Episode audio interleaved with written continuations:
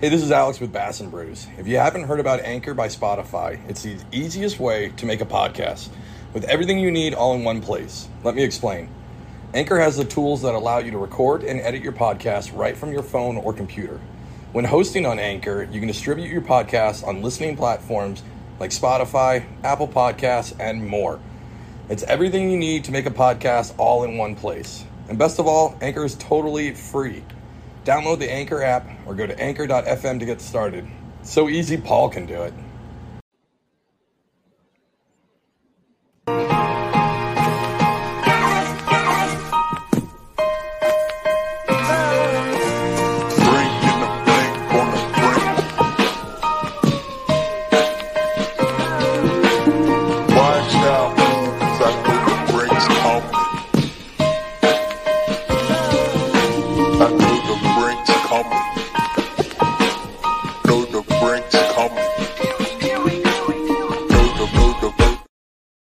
What's up, everybody?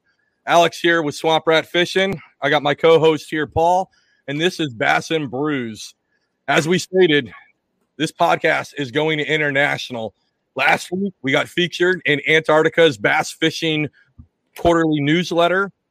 Just hot off the press, we just made the top 100 fishing podcasts in Argentina. So we're doing things, folks. We're doing things tonight we've got a great tournament angler on we've got mark um, and we are going to talk to him but before we get started we got to talk about just like we talk about every week hooksethoodlums.com uh, make sure you guys take a look over there uh, you can use promo code swamp rat fishing paul what's yours Paul Hills T or Hill. I I forgot. listen go to We'll, paul we'll post it below. No, we're gonna post it. And here's what I want: I want everybody to go out there and buy one item, use one of our promo codes, but use the promo code of the host that you like the best. So we had like straight up Survivor style, right? Well, shit, I I got to tell them mine first. Keep talking. I'll tell them mine when I find it. Hold on. I'm pretty sure yours is Paul Heels, but they have just released these pink shirts right here. Real men wear pink. They released uh, a blue top water assault shirt and a born to fish tank top, all solid stuff. You'll see the shirts next couple episodes. Also, as you're listening to this on Friday, they have a huge giveaway going on right now. They are giving away probably uh, Ken estimated around three hundred thousand dollar dues worth of merchandise and gear. So make sure you get on that. Um, me and Paul, we're going to start. Are, are you ready yet, Bumpkin? Anyways, Paul's uh, discount code is Paul Heels. Uh, just type that in there, and you'll be able to get a ten percent. But remember, pick your favorite host. I think It's it's me. no, it's Heels. That's what I said. E no, just Heels. H E E L S ten. Heels. Listen, 10. if you guys want to know, go over to Paul's Instagram page. He'll be able to tell you there. So we are starting a new segment uh, this week, and we're going to do our Instagram and YouTube comments of the week. So uh, if you get the comment of the week, you win the illustrious prize that only Bass and Brews can give. And that means that uh, our degenerate audience gets to hear your comment said out loud, and we're going to shout out your name. So, Paul, what do you got for uh, for Instagram comment of the week? All right. This is a good one. I'll tell you what. He's got a couple. I got hooked up north. And this first one was this was a great episode, dude. And y'all definitely need to wear more cat shirts. I did. I got, I got my you're freaking me out shirt on tonight. This is a this is a Walmart special shirt. Walmart had the best cat tees they used to. I gotta get some new ones too. Dude, we got to get sponsored by Walmart Cat Tea section. If we can get a Bass and Brews cat shirt. Don't tell the beardess, the beardess, aka my wife. He changed changed logo. Wait, cats eat rats, right? Never mind, reverse. But this is the best one. You tell somebody's listening when they give you a comment like this one. Having a certified aquatic plantologist on board makes all the difference. Fucking Awesome. So if you guys want to be featured on Paul's favorite comment, make sure to go follow him at Paul Heels over on Instagram. Uh, for me, I've got uh, Country Boy Creek Fishing. He posted on uh, the replay live stream. He posted, "Man, I love this podcast." Hold on, let me restart that real quick. He posted, "Fire, fire, fire, fire, fire." Man, I love this podcast. First podcast I've ever listened to. And man, now I'm stuck. I don't know if you're stuck because you realize how low it is, but uh, that's where we're at. And uh, he said, Keep them coming, bros. The world is watching. Man, if the world is watching, it's a real sign of the times of where we're at. Um, but I mean, we're doing big things like like we talked about. We just cracked the top 100 in Argentina, so we're we're getting there. But that is Country Boy Creek Fishing. You guys want to be featured on my comment of the week? Leave a comment on this replay on YouTube. Country Boy Creek Fish, a local North Carolina boy, and let me tell you, he's got some good stuff on his on his Instagram too. So y'all, he absolutely does. Big fan. Uh, I'm a big fan of him, and he's been a fan of the Swamp Rat page and the Bass and Brews. So he's a good mm. dude. Again, if you guys want to get your comments read out, go over to Paul Heels on Instagram and then uh, re, uh, reply to the YouTube video of this. So tonight, before we start, we've got a crack. Don't don't you do it yet, Paul. I know this is week two, but you got to get this down. All right, local brew. What do you got? I've got Cape May IPA Standard Green. Hey, Mark, Mark, Mark, Mark, Mark got excited about this night. We got to make sure he gets his in too. Oh, I got will. mine ain't local. It's a Founders All Day IPA Session Ale, and I hear I can Ike talking about all damn time. And I, I, honestly, it was the first thing that I saw at the gas station that was uh, not a Steel Reserve 211, but was a big beer. So I got it. So here we are. Don't crack it yet. But are, are you saying that Mark is not Steel Reserve caliber of a guest? You know what? You know what? Before you answer, I feel like we need to bring him in so he can defend himself yeah, on this. Yeah, yeah, yeah, yeah. Mark, how are you, buddy? Hey guys. Listen, I want to make sure that you can defend yourself because it sounds like Paul. Last episode, Paul said that Steel Reserve 211 was a sophisticated beer.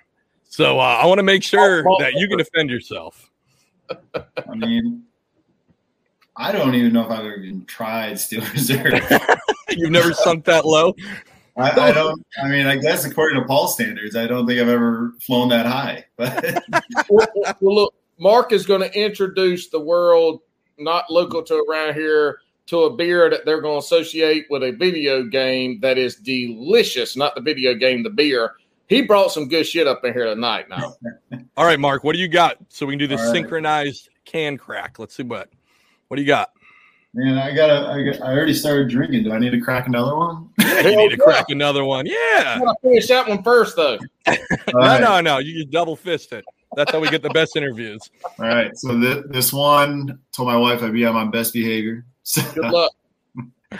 this is a local brewery. Fortnight Brewing actually uh, hooked me up for this episode. I just put a little fun post out and said, "Hey, uh, six pack will get you a mention.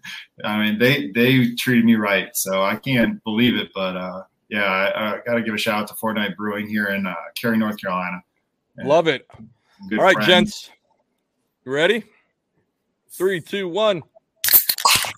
Oh, all that ASMR for the listeners. Shit, I can't. how the fuck am I supposed to? I really should have. Uh, before we get to Mark, I, so how Paul got on the show was uh, I was just like Paul.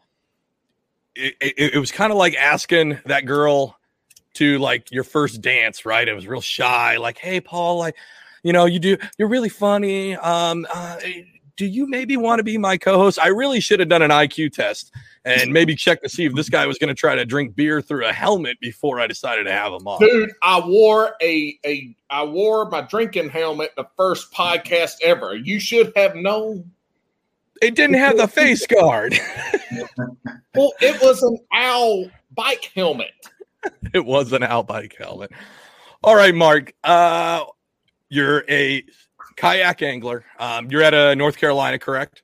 Correct. And and not only are you a kayak angler, you're a uh, you're a tournament guy, from what uh, from what I've seen. Yeah. So uh, last August, I picked up my first kayak and just I had fished boat tournaments before. I had a boat mm-hmm. for a bit, fished out of the back of the boat, doing BFLs and ABAs, and I had gotten rid of the boat a couple years ago. Sold it to a buddy actually, and just need a way to get on the water. And start getting out on the kayak and hearing from a few guys about tournaments and always played sports all my life, competitive. And so I said, you know what, I'm gonna give it a shot. And uh, turned out to be pretty good for the last almost year now. I mean, a little more. He he's uh, folks. He's being like I'm going to pull it up here. I got some stats. This is how fancy we are. so so he uh Mark here fished at the Catawba Cla- Hold on, maybe we shouldn't start with that one. Let's go with uh the CCKF. What is that? So we got the Central Carolina Kayak Fishing Group here. Uh, it's based right around the Triangle, Raleigh, North Carolina area. Fish a few lakes, you know, maybe an hour, hour and a half away, but mostly central to the big lakes, Falls Lake, Shearon Harris, Jordan, ones that are pretty well known now because of MLF. MLF's hammering those ones. Yeah. Paul's shaking his head. But uh, during the April online monthly, you took second. That's a solid, it's a solid take there. Yeah, and I think the guy who beat me had 108 and three quarters, and I think I had around 105 and three quarters. So Wow. I still That's got a little bit one. of open, but anytime you can get five over 20 in a you know anything, Mhm. I'm pretty happy with it. And then uh, we'll fast forward to May uh, in the uh, CCKF Falls Lake. Man, these CCKF guys seem kind of funny. It's called the Mama Needs a New Pair of Shoes event. uh, you took 16th out of 55. That's a great finish, right? I mean, maybe not in the money, but it's definitely in the upper echelon of it. Yeah, one of the big struggles I've had this year, uh, it's especially being new to kayak fishing, is and you know balancing a job and wanting to do what I want to do with fishing is a little bit tough. And I didn't get to pre-fish for any events other than Lake Hartwell and when I went to Texas. Those are the only two events that I've really pre-fished for. And so I went out to some brand new water for me. Uh, the wind was going to pick up that day pretty good, and so I hit the river that flows into the north end of Falls Lake and fished there. And I was the only one left at the boat ramp by the end of the day, and still got a couple fish into the boat. And turned a decent result out of that. You know, that's kind of my progression upwards. I had a little bit of a rough start to the year, getting used to fishing out of kayak and some of the cold water uh, down here. You know, 40, 50 degrees, Right. and fishing pretty sluggish. So. And then we've got uh you mentioned Lake uh Hartwell. You finished uh fifth out of 158. That's a solid, it's a solid. Caveat here. That was for the Queen City KBF. Mark, tell us what you learned from the, from that tournament. So, one, I should have entered the Hobie because uh, if I would have if I would have entered the Hobie, I would have been in the top three after day one. No way. And then if I would have fished the second day, which I went out and fun fished because when I got out to my day one ramp, there was nobody there. I actually thought that I made the biggest mistake that I could have and the biggest tournament that I ever fished. I get there, there are crickets, there are shad busting everywhere. I'm going like, what is going on? And so I get out to my point. I sat there with nobody around. I caught five fish. I had my limit within the first 25 minutes. And That's uh, insane. well, I, it's only a four fish limit for QCKBF, but I had a dozen within the first 45 minutes. And then I just started working some of the areas I had spotted fish earlier and uh, the pre on Friday. And yeah, and then I would have been up in top five in the Hobie. That. And I only fished for an hour the second day, two hours the second day. And uh, I would have been top five just with that. So I, it, so yeah, that's the thing about tournament fishing too is is you hear you, you hear some of these numbers, but in I, we'll get in you know people have listened to Pendergraph. I mean, or uh, Champlain, uh, the guy there. I mean, he was done at nine thirty every day, and and that's the thing is, um, you if you get on those fish early from the the tournament standpoint, and you get a good bag early, I mean, then you're you're out there looking for some big uns wherever they may be, time of year and and all that. But that's cra- that is crazy, man. The the and these are the ones leading up to, and this ain't Well- even counting the ABA that you're going to talk about. yeah. But this is Um, leading to the the national championship. It's I- crazy. Yeah. I I want to go back to that Hartwell one. Why didn't you uh, do the Hobie one? I'm cheap. I got you, Uh, dude. That's a I- totally that's a totally valid. I, I if you look at my uh, tournament finishes from January through March, like I was just kind of beating myself up, saying, you know, why am I even doing this almost? Right. Just because it was getting to that point of, you know, I'm putting the time to go to these places. I wasn't getting to put the time in to pre-fish them, and I just said, you know, I, I almost wish Hobie kept the entry open longer because especially for guys like me, I would have put my 260 bucks in or whatever the entry fee was if I could have Friday at noon even. Right. Uh, because I, I knew that I found something pretty good, even just work in different areas of the lake. And I would have put in the money then, but because they got that cut off, I think it was like Wednesday at midnight before. And That sucks. I just said until I I've only fished Lake Hartwell one time, and I fished uh, the BFL regional there. First day I fished with a guy that was pretty good, former FLW co-angler.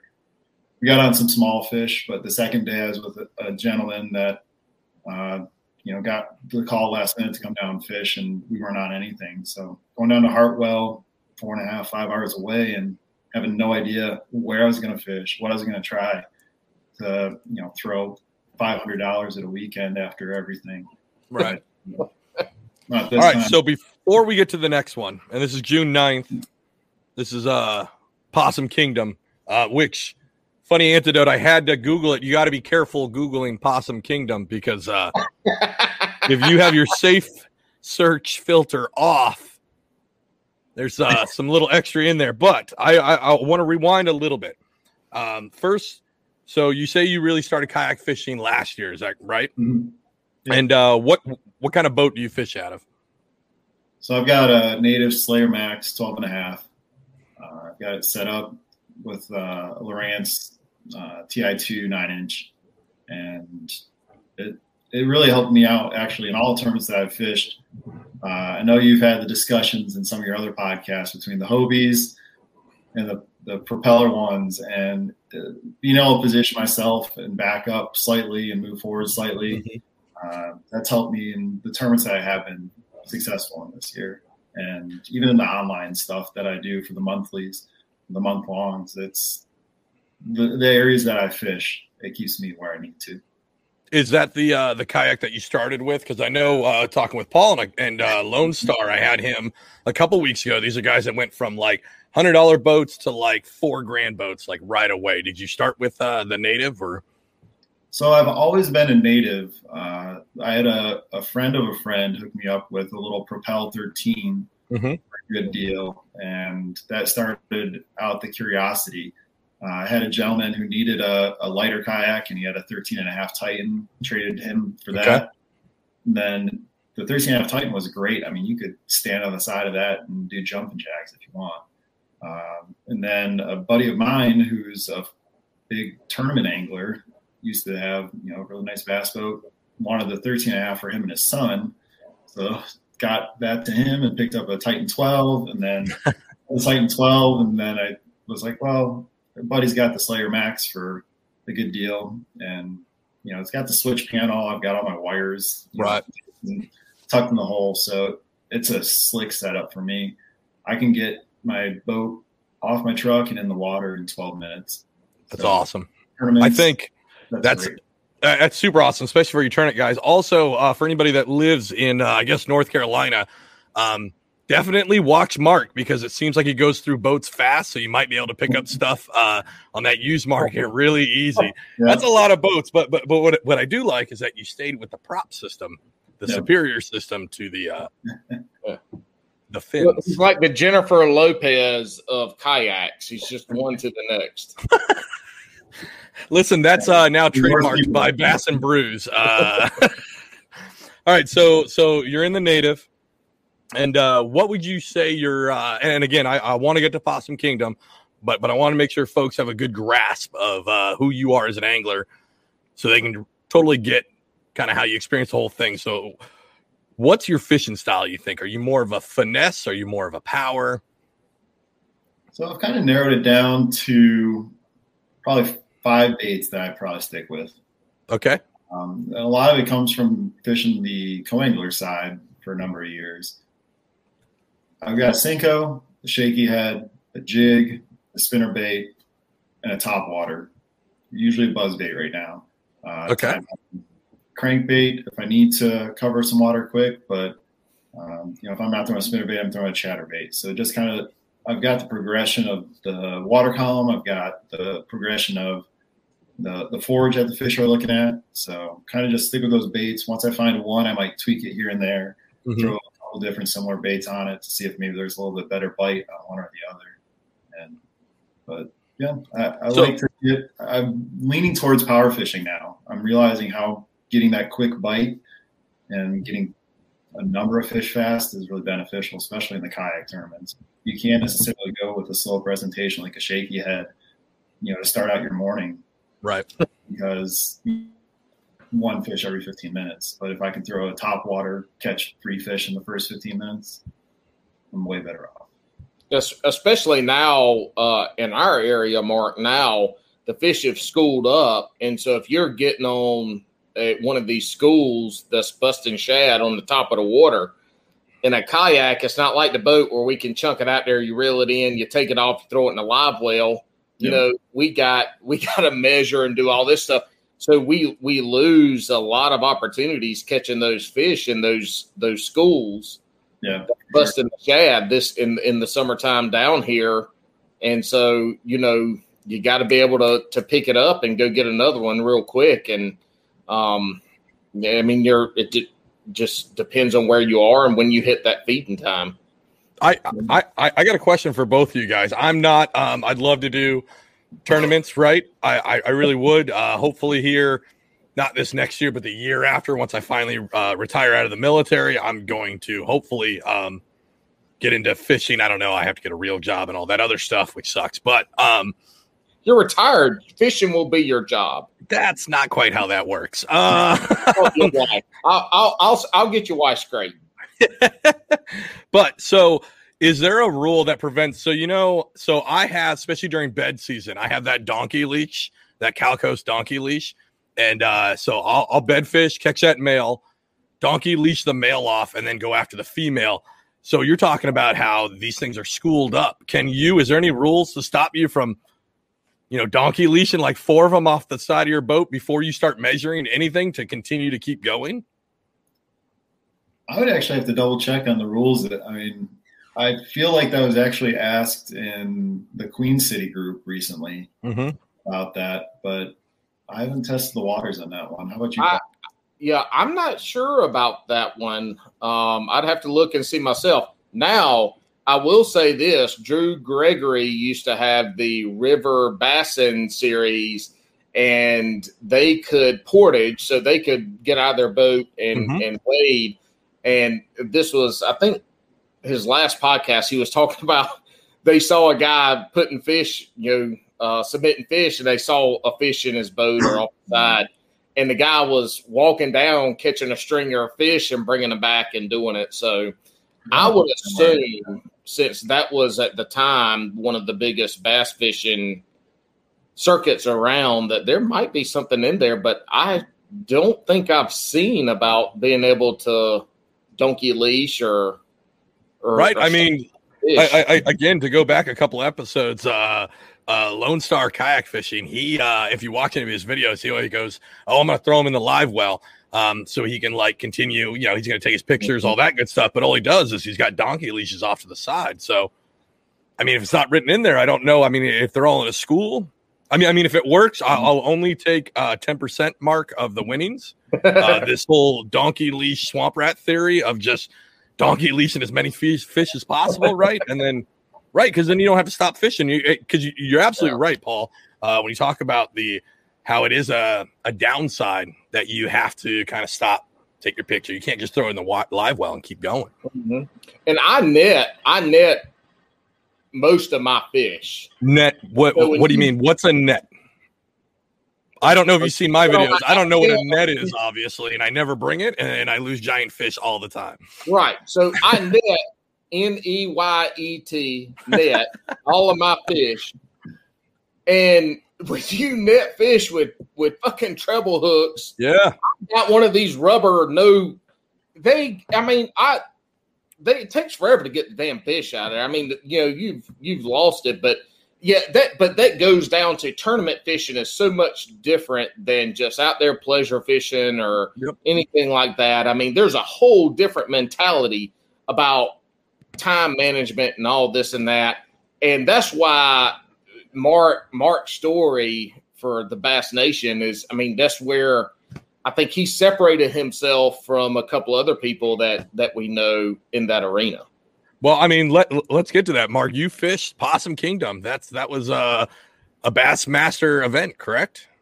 And not like a little one, not like a little one, right? That was the the biggest yeah the biggest stage kayak bass fishing has had up to this point right mark Yeah, I mean they did a they did a an event last Bassmaster Classic to kind of test the waters Mhm. and had a, you know people up on stage for um, a weigh-in, but this one was the first ever Bass Nation national championship. And yep, go ahead, Paul. I, also uh, before you get into that tell us how you qualified for that event too So we did have one event in North Carolina, which is one of the things that you know, I think everybody wants to see improved going forward. Is we were super grateful for the opportunity to go and fish, and we had a small group come out to the North Carolina qualifier, and you know, in the end, I basically qualified through luck. Um, so that was actually uh, when they were going through. We had eight guys come fish, and they said, we'll take, "Yeah, eight guys." Yeah. That was one, one of the reasons why I fished it because I was like, if I'm ever going to make it to the Bassmaster Classic, this, This is is it.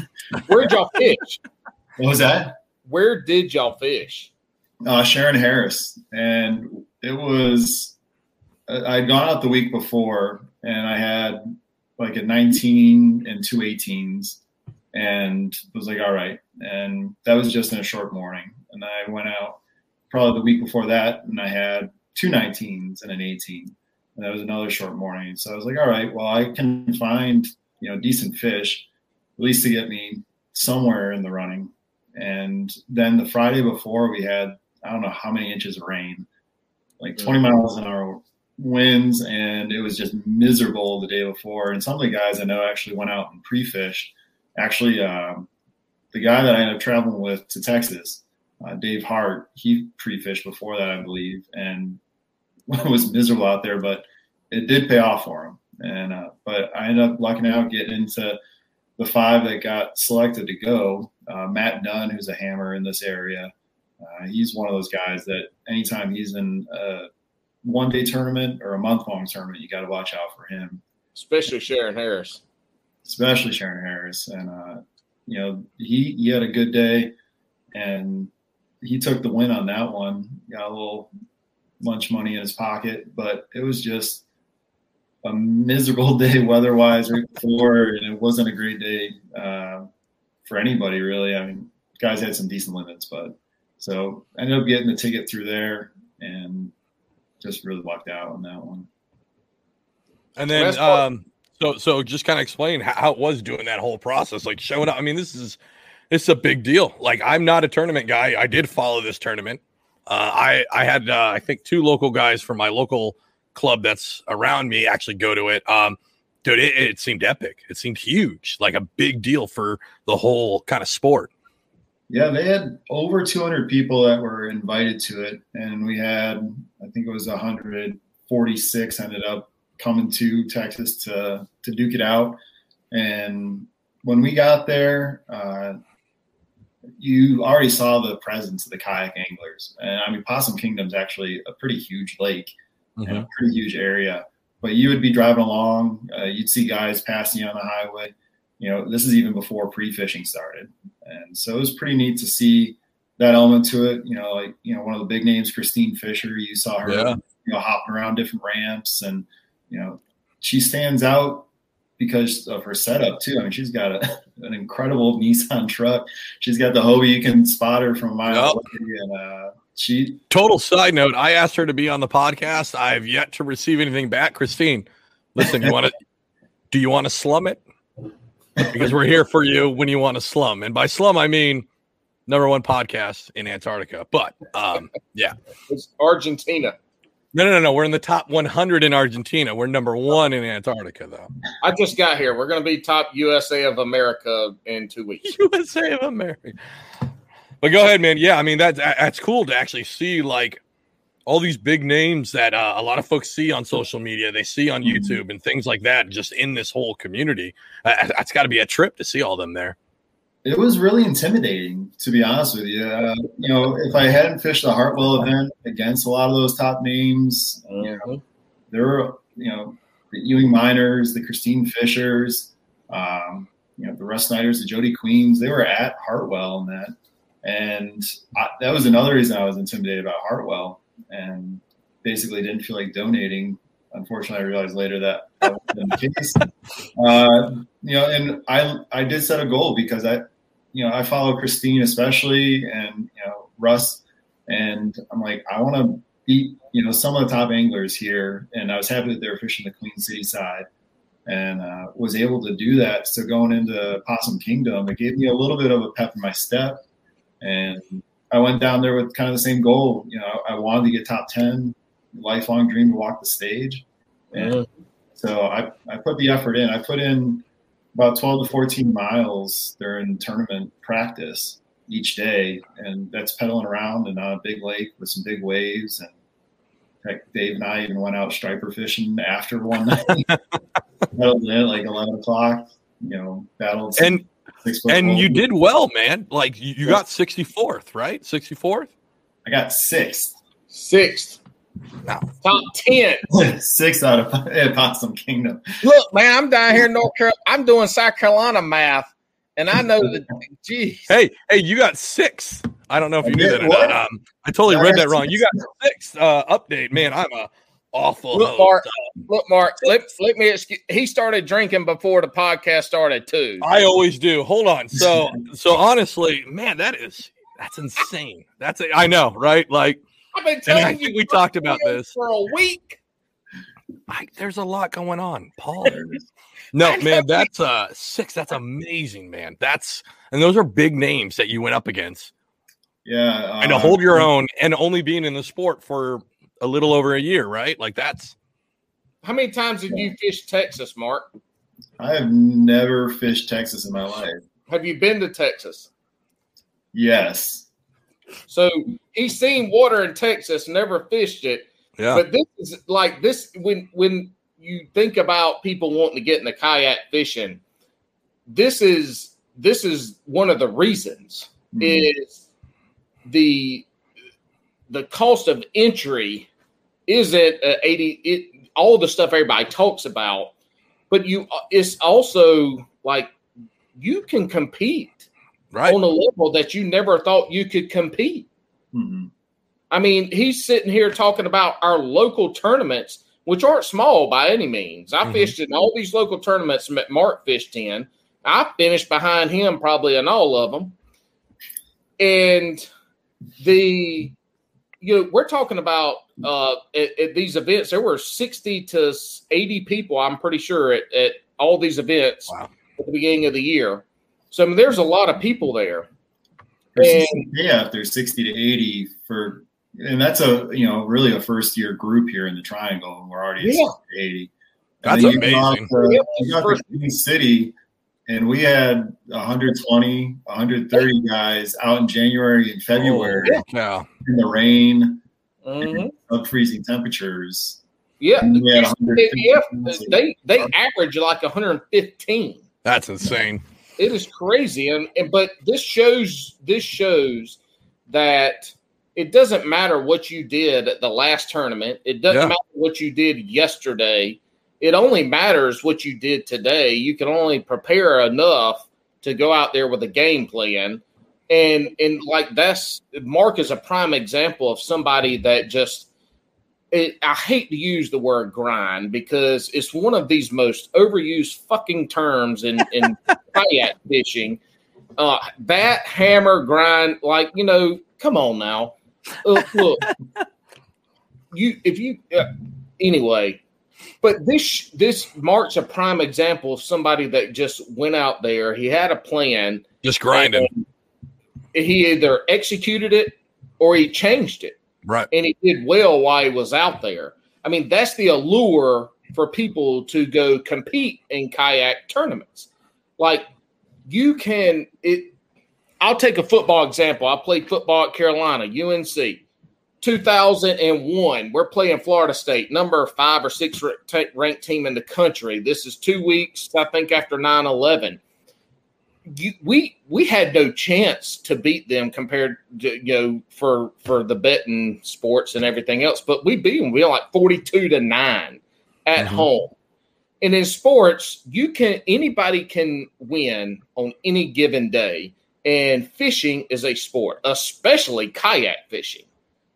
That is a sport, and you can win every day you go out on that water and compete. You can win. You can be number one. Yeah. And the crazy part is, you know, I go out to I go out there and the first night that we're there, and they had torrential rains the week mm. the week leading up to the tournament. Right. So you could literally see this reddish brown mud just seeping down the lake. And as we get there, we're going, all right, you know, we're from North Carolina. Almost all of our lakes are muddy. Gin clear. Like I grew up in Rochester, New York. I mean, I could see 15 feet down, 20 feet down Lake Ontario. So it's taken transition a transition for me to fish these lakes down here in the south. And so we get there, and this lake is usually gin clear. You know, it's a clear water fishery, and uh, then we end up getting another storm. Actually, we got trapped at our campgrounds. We couldn't get to any ramps because there was flooding on the road. So our second day of practice was almost shot because we couldn't go hmm. anywhere other than where we were at. And we had to wait out. You know, in the afternoon we finally went out. That's where I confirmed my pattern after the first day. But then the third day I did it again. And I was like, all right, but we were fishing waters that were, and you couldn't see more than a foot deep. And these fish are used to 10, 15, 20 feet of clarity. And so, what was the pattern, uh, if you don't mind saying that uh, you were able to run to to get the six six? Um, and just so everybody knows, I I knew it was six. I just wanted to uh, drum up. up. Yeah, yeah, up. yeah, exactly. uh, so it was, it was actually a lot of fun for me because when I first got into tournament angling, uh, there's a gentleman named Brian Fritz. Uh, the last name might ring a bell. Um, first name might not, but he's a, a, guy that is super knowledgeable about the lakes around North Carolina, and he actually taught me how to skip a jig. Mm-hmm. Uh, I watched him just hammer me on Shearon Harris uh, while I couldn't fish anything, and so we got to the lake out in Possum Kingdom, and I started just throwing a shaky head again. Like I love throwing a shaky head just to figure out if there are fish around and start. I got five bites in my first practice day before 2 p.m. So I knew I could catch a limit before the cutoff for pictures. And I had like 82, 83 inches. So it wasn't horrible, but for Texas, you just didn't know. And then the next day, when we went out finally after in the afternoon, I started throwing a jig instead. Okay. Started getting bigger bites. And so then we go out the next day and we kind of slept in a little bit. The water's getting so muddy, you're just kind of saying, there's got to be something that, you know, we already know if we know anything. So I did the same thing. I got hits again. And so I said, all right, that's what I'm going to do. Uh, coordinate, coordinated with my buddy Dave that I traveled with and said, you're welcome to the pattern too if you want it. Uh, and he actually made out okay the first day as well. Uh, he lost a big one with five minutes left. Oh, same thing, throwing a shaky head though. And he would have been up on the stage with me if he would have got that 20 incher. So it would have been a really good representation for North Carolina. Yeah. I caught, I, I actually left my area because the water was so muddy, went about four miles down to a cove, saw the guy who came in second catch one, went all the way back into that cove where there was actually clear water, got one, came all the way back out, and went to my old areas that I felt were going to produce. And I caught four fish in the last hour and a half to put Shoot. me in 19th after the first day. And the second day, I said, Well, I don't need to leave my area and I want to try one other spot. Caught a nice 20 inch on a spinner bait from True South. Uh, I actually got some custom ones being made and shipped to me right now. Nice. nice. That, uh, because that 20 incher destroyed it, uh, bent it out, and so I needed to get some new ones. Some Possum King spinner baits. Are, are they are they stamping MG on the blades for There you you? go. There you go. I, I need I need to get my own line out of them, right? Yeah.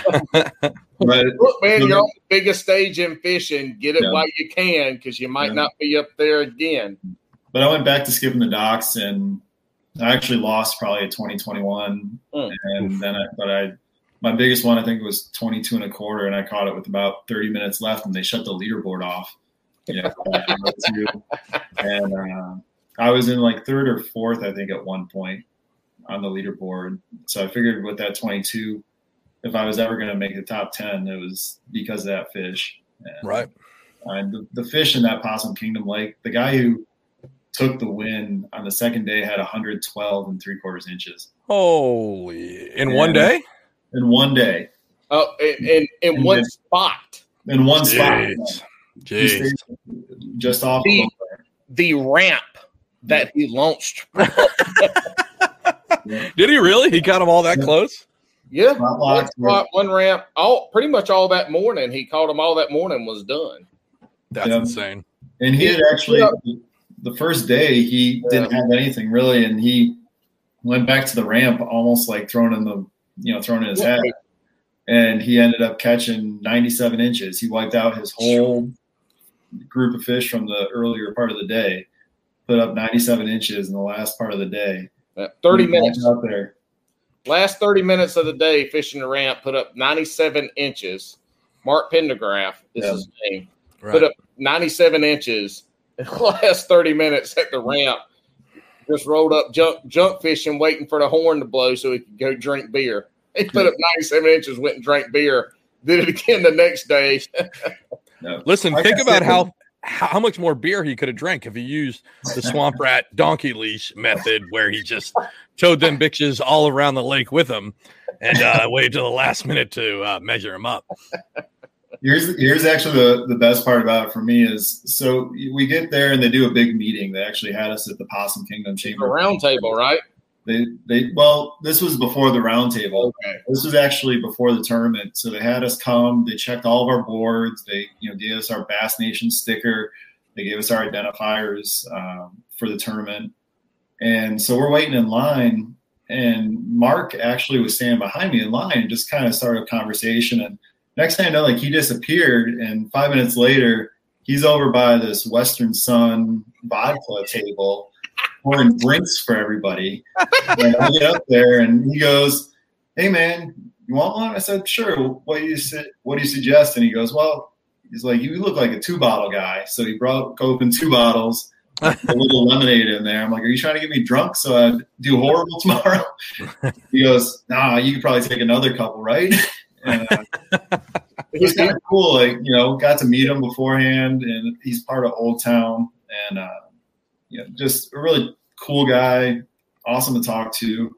Uh, I was super happy for him, you know, for him and his family, you know, to have such an epic win Yeah. to do it in such a fashion. I mean, Joe McElroy, the guy who came in second, I had seen him the day before when I was coming back out, and he's kind of under the shade. I was like, "Hey, man, you doing all right? You know, you need a water or anything?" Because I'm good, just a little tired. And little did I know the reason why he was tired was because he was wrecking 107 inches, you know, around trying to find you know, my second fish, and uh, you know, it's just pretty cool. You go to these places, you know, you hit these magical spots. I hit a magical spot. I mean, I had 99 and three quarters inches the second day. And Yeah, go from the sixth biggest, biggest limit out of the whole tournament was 99 and three quarters. Yeah, 16th to 6th. That's a huge jump. I mean, that's a huge second day. And in second days is when most people like fall off. Yeah. Right. Like not not many folks make the leap on the second day. That's kind of where you start to distinguish yourself from just that, you know, that one day angler, you know, Mhm. local angler, whatever you want to call them, down to the folks that that can and I, I don't you know manage fish whatever fish are going to be there or they're not going to be there in my opinion but you have more than one area to go fish, and you have more than one area with a different approach to go fish. I mean, you know, that's that's the whole thing uh, for me, and that shows a lot of what you did. I mean, you had areas to go qu- catch quality fish with different techniques and different times of day and all that. Yeah, it was uh, because I was the only guy fishing shallow water. Really, all the guys in the top ten, other than Drew Gregory, um, you know, that's another name that when you you know you talked about, you know, him and River Bassin earlier, you know, to be standing on stage with guys like Drew Gregory, Brad Case, you know, Mark Pendergraph, um, you know, Joe McElroy, I mean, all these guys who you've heard of, you've seen on YouTube videos, you've seen host tro- hoist trophies. You're just going, like, is this a joke? like, But not only are you up there with them, you are up on the stage. yeah, Like I mean, that is that is the that is the mecca of bass fishing is that stage. mhm. And not only were you up there with with those folks, but you were there for all intents and purposes the the first one. You were on that stage. I mean, you know, you're Yeah, you're yeah, because last year's Right. there's no audience, right? Like you were actually had like folks in front of you, like Yeah, they had they had let people in for uh, the weigh-in or the presentation for us. right. You know, there was Ryan Lamberts from Kayak Bass Nation. You had you know a bunch of the guys um, that are you know really connected to that. You had the Kristine Fischers. You had Yeah. uh, it was really nice. Like we had a, a couple of guys from the North Carolina contingent that went. Uh, Corey Racer was there, came up to me after, which meant a lot because I don't expect anybody to know my name out there. And, have somebody come out to me and be like, "Hey, man, so happy for you."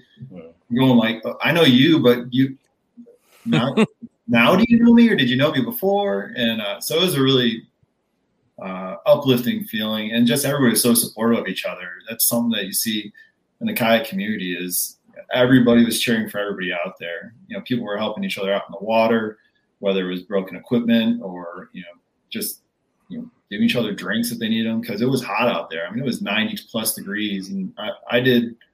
Um, I did 11 miles, I think 10 or 11 miles the first day and like 12, 14 miles the second day. Are you uh all pedals too, or do you have like a, a torpedo or something like that strapped on there? All pedals.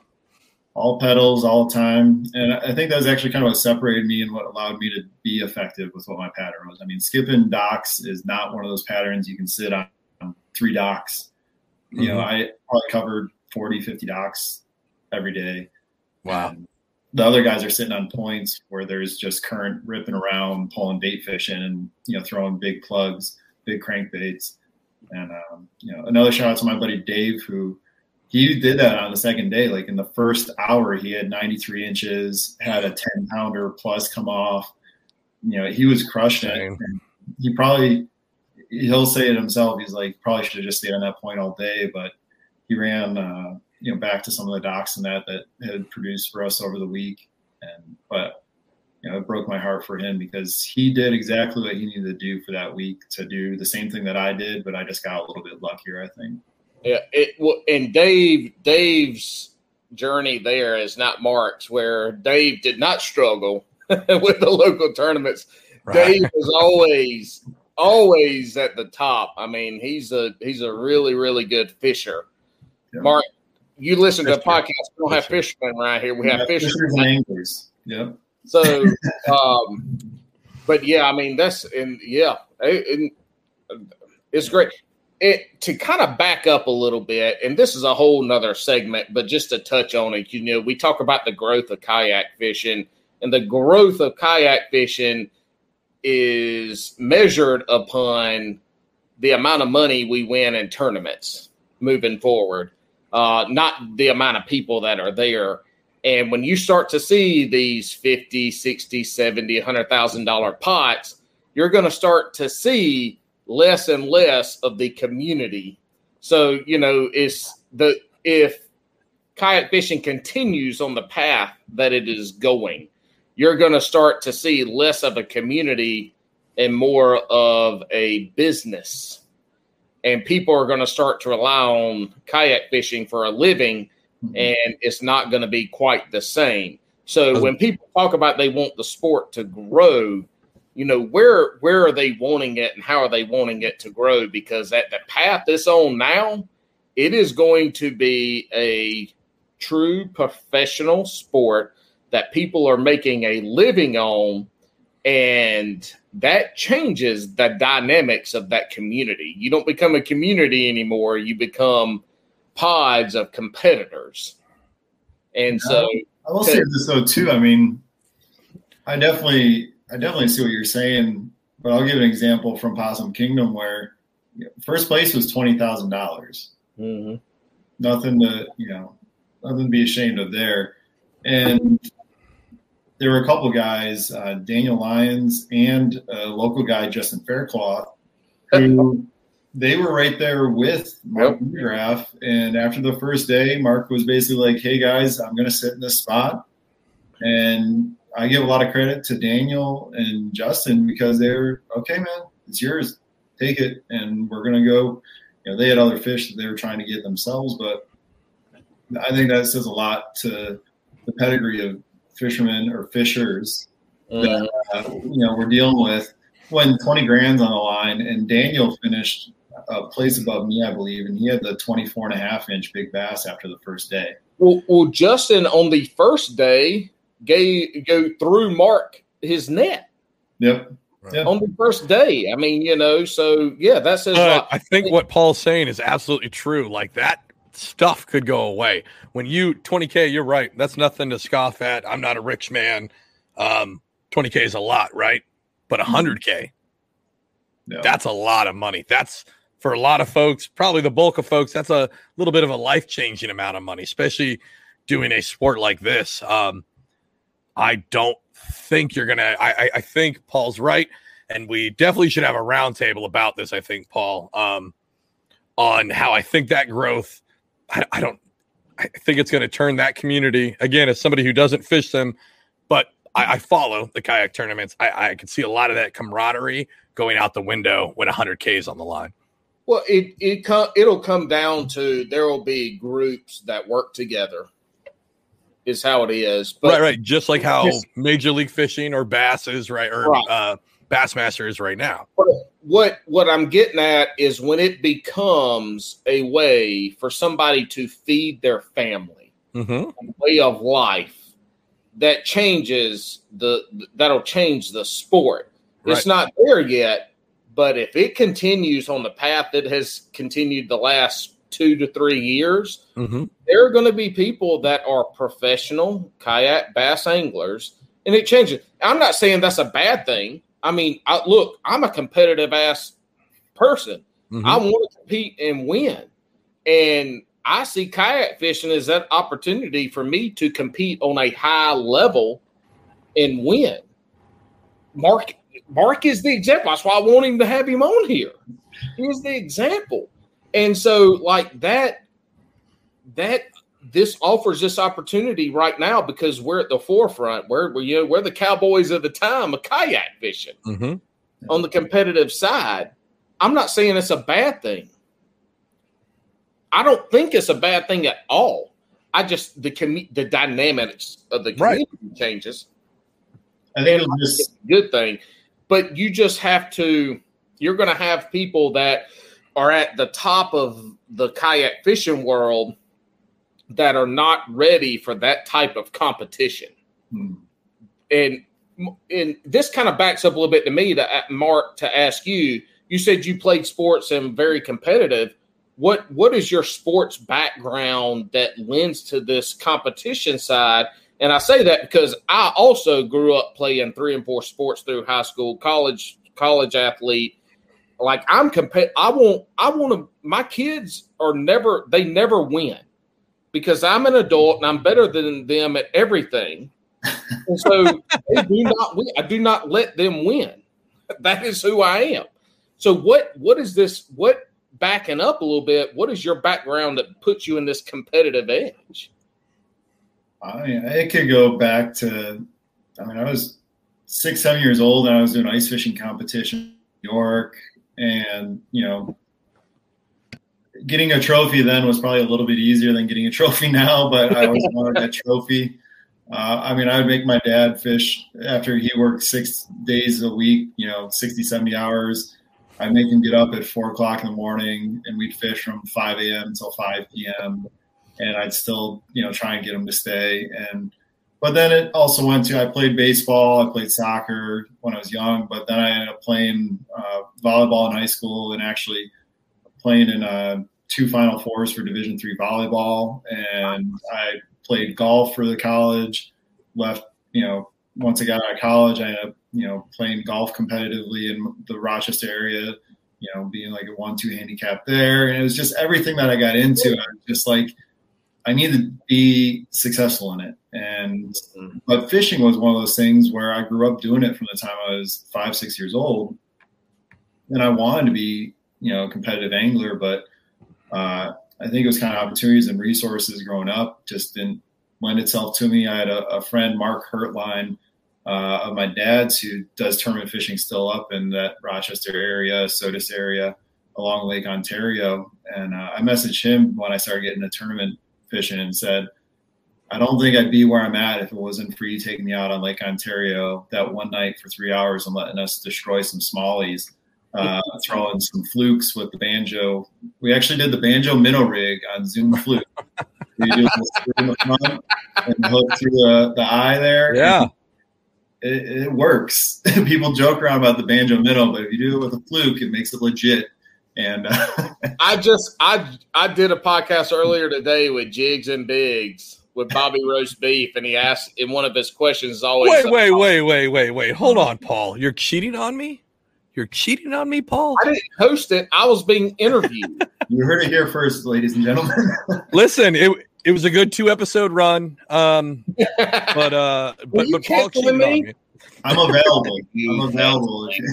Boom, that's it. Mark just said it. I, he looks a little more truthful, a little more just just loyalty. I can't believe that. He's not as ruggedly handsome as I am, and his southern drawl sucks.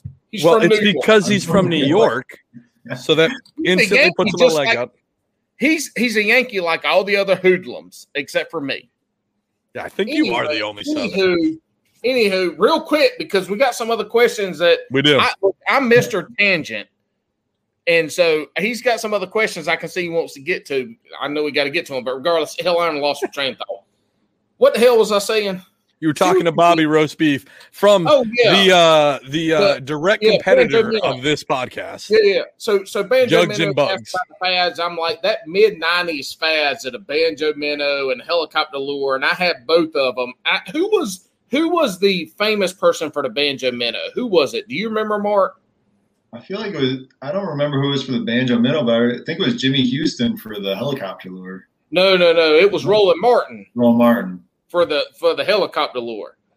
So I catch shit on the banjo minnow, and I got the banjo minnow because where we used to go to the beach had a dock, and there were bluegill in there like this damn big, Mhm. aka brim, and there were also bass in there this big, and yes.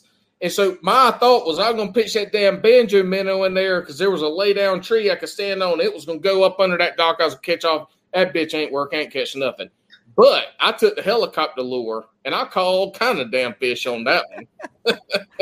I caught them on both of them. I go up to a little lake, and we had a little uh, man-made lake in Altmar, New York, that we'd go to. For that was my vacation every year too. Also, one day vacation with my family was not Myrtle Beach or Disney.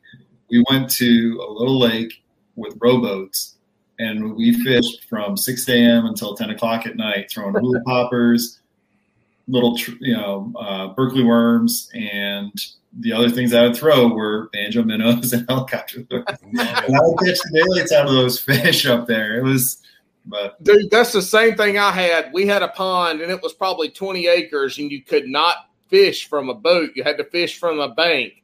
And I'd walk around that thing all damn day fishing. And then at night, I'd go to the surf in, in North Myrtle Beach and I'd catch little sand sharks all night long. And that's all I did every time I went to the beach. You talking about a great way to pick up women? Don't let my wife hear this now. You talking about a great way to pick up women? This is way way before I met her. I was in high school. I was a young buck. I ain't even have a hair yet. You go out and you fish at night, and they come up. It's like, what are you fishing for? I'm Like shark. I'm like, nah, ain't no shark out there. I'm like, shit. Hold on a second.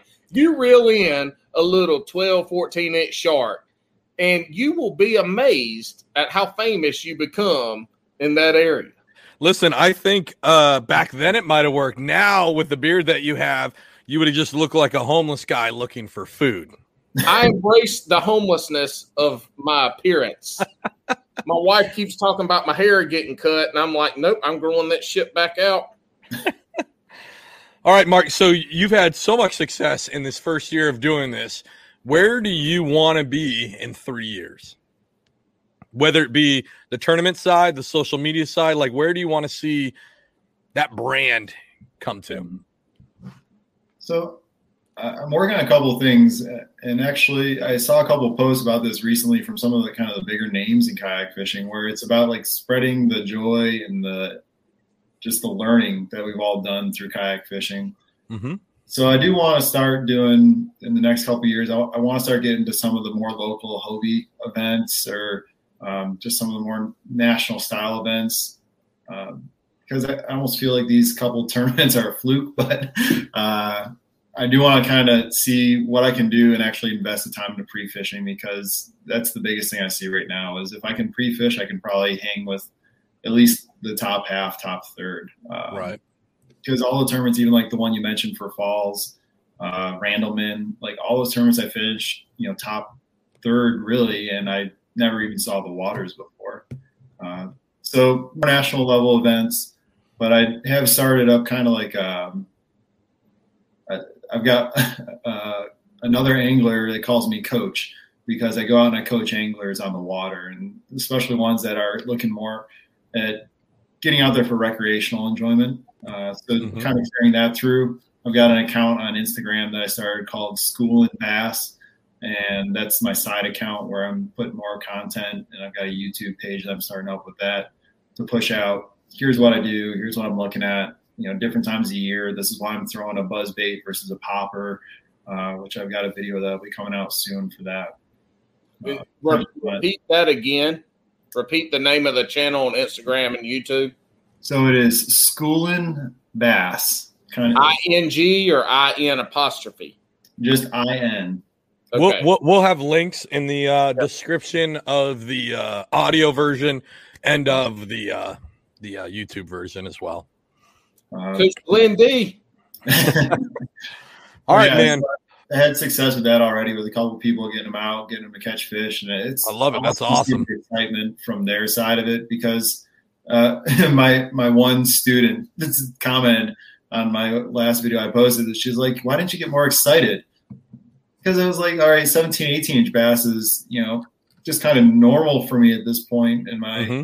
you know in my life, and but seeing somebody catch a 14 inch bass and absolutely freak out, I mean that's more fun for me than." Sometimes catching them myself, which is kind of because I come from a coaching and teaching background. Uh, coached volleyball, softball, and then I taught for four years before I transitioned into um, my my current roles. But I like it, man. You used to be a teacher. Yeah. Woo! You made a great career choice. I come from a family of teachers. I'm the smart one out the bunch. I ain't never been a teacher. it's a labor of love. I do miss things about it, but it's uh, yeah. hard to do. It's hard to be a fisherman or a fisher and afford that lifestyle when you're. Very true. I back up when when COVID hit. I turned into a house husband, and my kids were like, "Why in the hell are you doing our schoolwork?" And I'm like, "Exactly." Listen, I've played clips of Paul, and I said, "Hey, if you don't act better at school, this is going to be your new teacher." And this is uh he's been the best deterrent of that. So.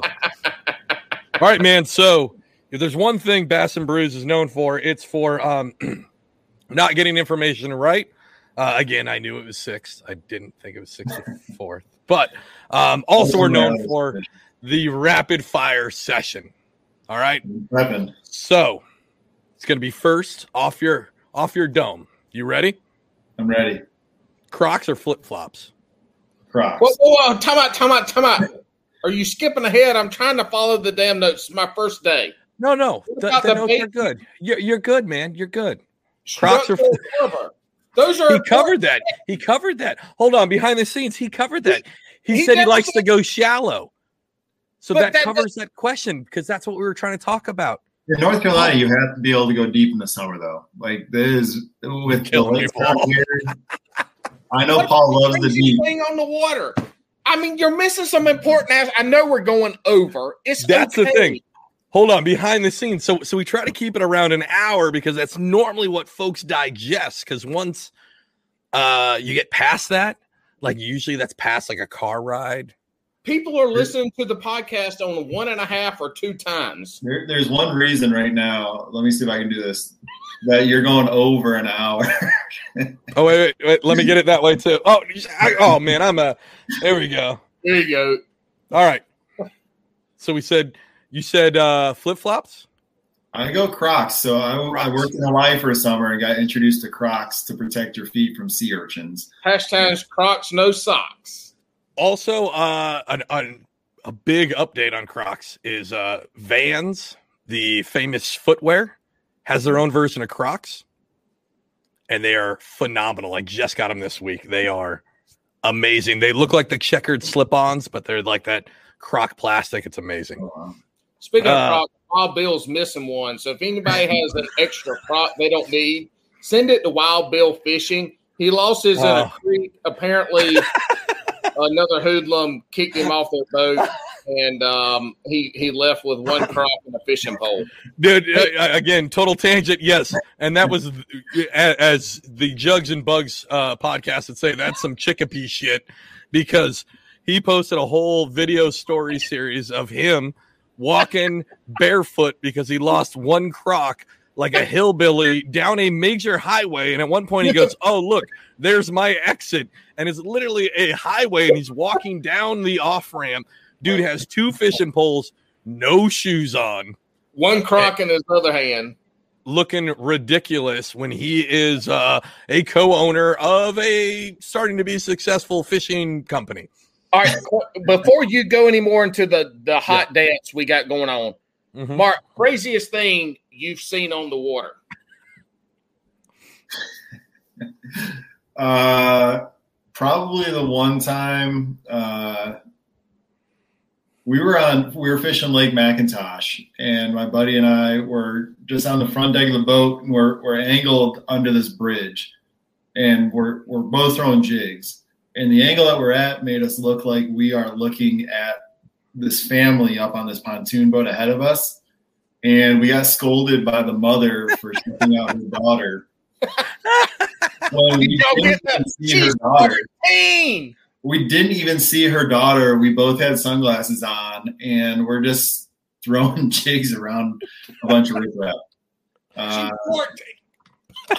other than that, uh, pulling up a uh, palm tree that somebody dropped using concrete in the base of a palm tree uh, to create structure on Shearon. That's a Harris. crappy fisherman right there. That's a crappie fisherman palm move. tree and sharing it. It There's- a plastic palm tree. That's smart. That shit wasn't gonna rot off in two years. Right? It'll stay right there, but until we moved it, was we did lift it with like six pound test line too. Which is There might have been something else attached to that palm tree that did not come up with it. I'm about to say, if you're in New Jersey and you feel something lit hard on that, I just shake that off. That's a body. That's a body where I'm at. All right. Now that we've done with the diversion that is Paul, Thank you. Shit, we gotta cover the notes exactly how you wrote them. Again behind the scenes the notes are to cover the care the to, to make sure the conversation flows. Mark is a great guest. He's had a great we've had a great conversation. It's flowed. These are points for when we have crappy guests. I know, but he's the covering cra- all of it. Craziest thing you've seen on water is always a great one, and he got scolded for looking at like a fourteen-year-old. we'll make sure it's in there. I don't know why we have to have uh, these domestic fights in front of everybody. Look, if we're gonna be public, we we are public. no shame. All right, man. So back to rapid fire. You ready, Mark? Let's get. You got it. There we go. You're Let's a strong start guy. from the beginning. Mark, tell us how did you get into kayak? All right. Next question. All right. You ready? Yep. Pineapple on pizza. Yes or no? No. Ugh. Mm. Uh, in a three hour session, do you want five two pounders or one seven pounder? And you're just fishing for fun, not for a tournament. what the fuck? Seven pounder. Yeah, buddy. Uh, wacky rig or Texas rig? Texas rig.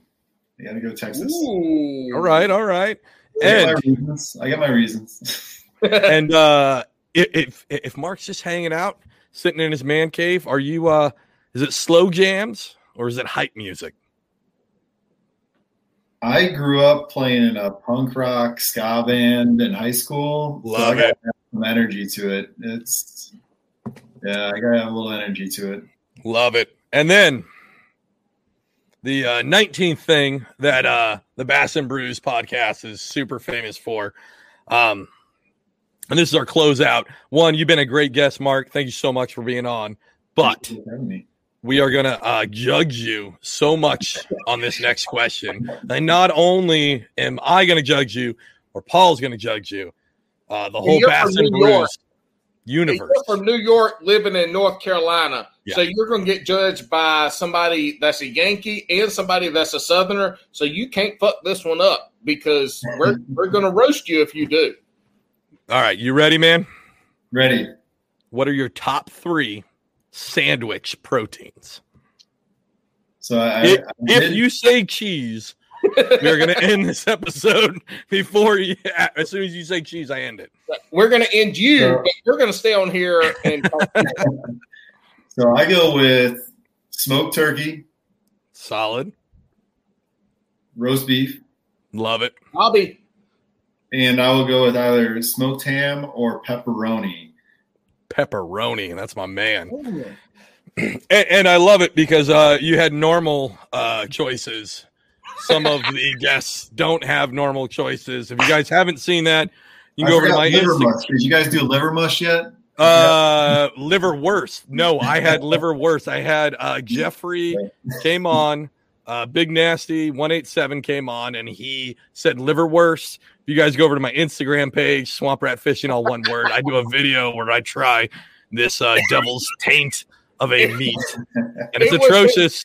Yeah, yeah. I thought he was going to start doing a a sandwich challenge. He ate that with mustard, and, and he wouldn't eat fried liver mush. He Nope. wouldn't eat some of the shit I said to eat. Like Listen, I had a whole idea to do sandwich out. Saturdays where I eat listener sandwiches and uh Jeffrey gave me liverwurst and it was um it made for good content uh but it was one time. it was not right. Uh, I mean maybe we'll do it again.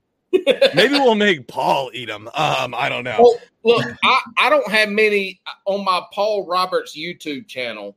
I ain't got no fishing shit on there, but I got a couple things, and a couple of them are some sandwiches I made during COVID that I ate. One's watermelon pickle, and I don't know something else, That's not a but it's sandwich. delicious. I That's will. You're going in the wrong direction here. You're trying to make edible food.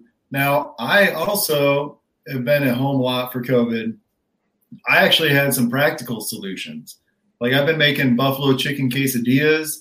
I've been making what I like to call a cracker sandwich, which has undertones that are not intentional because they are it's American cheese and pepperoni. American cheese and pepperoni. Cheese and pepperoni on white bread. Listen, you guys heard it here first. Mark said that a cracker sandwich is just regular cheese and pepperoni. on look, Right, right. look, look. Here's the thing: if we want to start with a sandwich, uh, and, and Mark, no offense, buddy, but your sandwiches ain't shit. I will eat that shit raw all day long. Absolutely. Great sandwiches, Mark. Nope, great sandwiches. I don't have to have liverwurst. That's a wrap, boys. You have to use the panini press though. You got to use the panini press for the cracker sandwich. Oh, that's uh that- that's some New York shit right there. We don't you uh, we want to start a sandwich, a sandwich video where Paul tries the sandwiches that the guest says, we will start that, and I will eat the damn sandwiches because they ain't much off a pig I ain't eat. I've eaten from the tutor to the pooter. Also trademarked by Bass and Brews, tutor to the pooter. Yes, yes, tits and clits. I've eaten Oh. those. All right, Mark. Uh, thank you so much for coming on, man. Um, I, I do hopefully uh, in the future. I'd like to have you on. I, I feel like we kind of touched on something. I know Paul was talking about it about maybe the future of bass, uh, kayak bass fishing. It'd be great to have you on. Maybe a big round table. We can do. I think up to like ten people. I think it'd be really awesome to get some tournament guys all together. Yeah, exactly. Right, Paul. How am I supposed to talk amongst ten people? Well, it's going to be a nine-hour show, and you'll find a way. Is what we've learned. You All right, Mark. invited me. I did. I know. Mark, thanks so much for coming on, man. Everybody, make sure to uh, follow Paul, Paul Heels, uh, myself, Swamp Rat Fishing, YouTube. Uh, make sure to get your comments in. Paul's picking the best Instagram. Mar- Uh, Mark- I'm picking. Mark- hold on, I'm gonna get there. It's a whole Okay, deal. Damn, I should And then I'm- I'm gonna the get there. time. I've I've done twelve or eleven of these before you. If this is and not then- time, you got to be easy with me. make sure to leave a comment on this so I can give you the uh the best uh so I can pick the best YouTube comment. And Mark, where can people find you at? Woo! So you can find me at EMRG Fishing on Instagram. It's emerge without a couple of E's. And you can find me like also- good old country boy. you can find me at schoolin bass schoolin underscore bass on instagram for my instructional page that i'm starting up and then schoolin bass just schoolin space bass on uh, youtube And I'll have uh, all these links in the YouTube. I'll have them uh, in the show notes on wherever you get your podcast. And then uh, when we do the launch, uh, the launch promo stuff, uh, I'll have that all linked on Instagram too, so you guys can find Mark. So one quick story about Mark. So Mark and I had never met, never Uh-huh. met, and I, just through Instagram we we had communicated.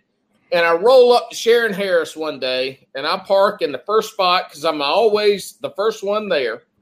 And I roll up and I park, and Mark rolls up, and we're all getting unloaded. I'm like, "You're Mark." He goes, "You're Paul." I'm like, "Yep." oh man, we spent a couple minutes him hawing.